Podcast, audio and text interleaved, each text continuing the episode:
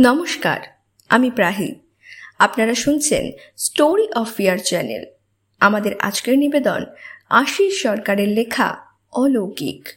আশিস সরকারের গল্প ইতিমধ্যে অনেক ফেসবুক পেজে প্রকাশিত হয়েছে। আজকের গল্পটি নেওয়া হয়েছে ভূত বাংলো নামক ফেসবুক পেজ থেকে।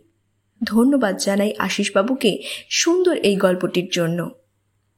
আজকের গল্প পাঠে রয়েছেন মিস্টেরিয়াস অডিও স্টেশন থেকে অ্যাস্ট্রো হাজরা। গল্পের অন্যান্য চরিত্রে রয়েছেন কবির, ইন্দ্রাণী ও মিলন। গল্পের সমগ্র পর্ব পরিচালনায় রয়েছেন মিলন। সকল আর্টিস্টের চ্যানেল লিংক ডেসক্রিপশন বক্সে দেওয়া হলো। বিশেষ কারণে আমাদের পূর্ববর্তী পোস্টারম্যানকে পরিবর্তন করা হয়েছে।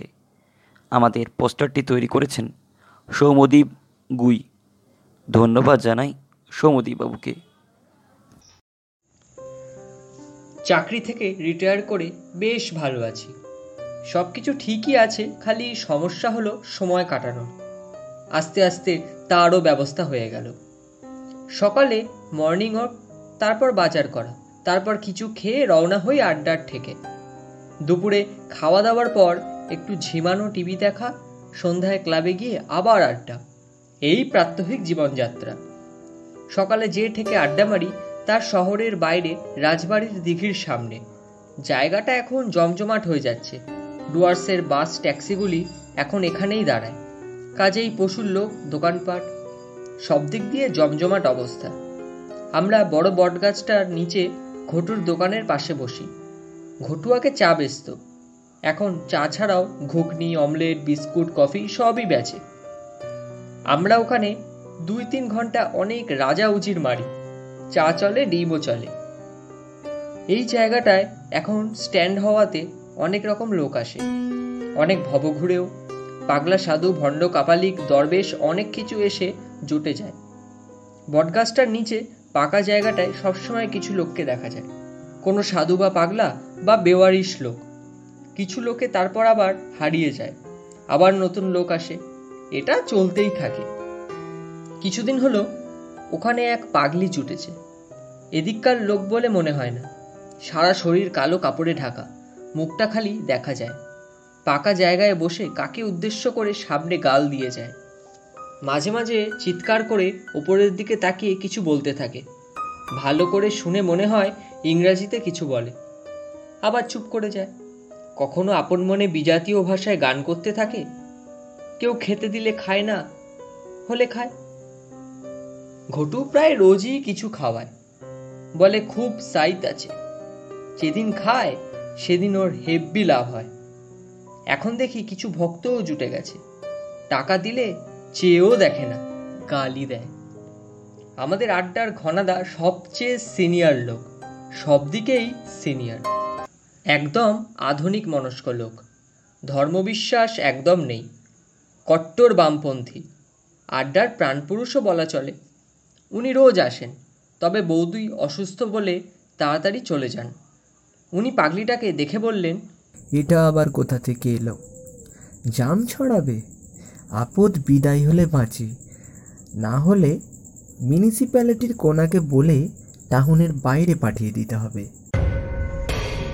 একদিন বাড়িতে কি কাজ থাকাতে ঘনাদা তাড়াতাড়ি যাবার জন্য উঠে পড়লেন। পাগলিটা হঠাৎ পাকা জায়গা থেকে নেমে চিৎকার করে বলতে লাগল don't go don't go Ghanada বিরক্ত হয়ে দূর পাগলি বলে তাকে দশ টাকা দিয়ে স্কুটি করে বাড়ির দিকে রওনা হলেন। পাগলিটা আকাশের দিকে চেয়ে চেয়ে বিকটভাবে কাঁদতে লাগল।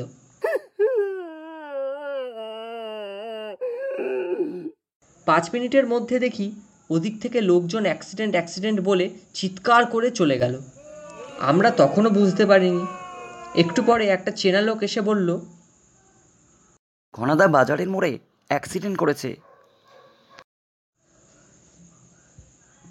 আমরা সবাই দৌড়ে বাজারের মোড়ে গেলাম। দেখি লোক জমে গেছে। বাজারের ব্রিজের নিচে একটা মোটরসাইকেল স্পিডে এসে ঘনাদাকে ধাক্কা মেরেছে। হাসপাতালে নিয়ে যাওয়া হয়েছে। আমরা হাসপাতালে দৌড়ালাম। শুনলাম খুবই সিরিয়াস অবস্থা। বাড়িতে খবর দেওয়া হয়েছে, বৌদি তো এমনিতেই অসুস্থ, এ খবর শুনে অজ্ঞান হয়ে পড়েছে। মেয়ে তো আমেরিকা থাকে, আসতে সময় লাগবে। ভাইদের সঙ্গে তেমন ভাব নেই। আমরাই নেমে পড়লাম। সাত দিন ধরে জবে মানুষে টানাটানি করে ঘনাদা বিপদমুক্ত হলো। তারপর আমাদের বললেন, তিনি যখন বাজারের পুলের নিচে দিয়ে যাচ্ছিলেন, তখন মোটরসাইকেলে একটি ছোকরা তাকে বেপরোয়া ধাক্কা মারে। তিনি পড়ে যাওয়ার সময় দেখেন সেই পাগলিটা তাকে লুফে নিচ্ছে। সেই জন্য তার যতটা চোট লাগার কথা ততটা লাগেনি। বিকালে আমি ঘটুর দোকানের পাশে সেই পাগলিটার খোঁজ নিতে গিয়ে দেখি ওখানে নেই।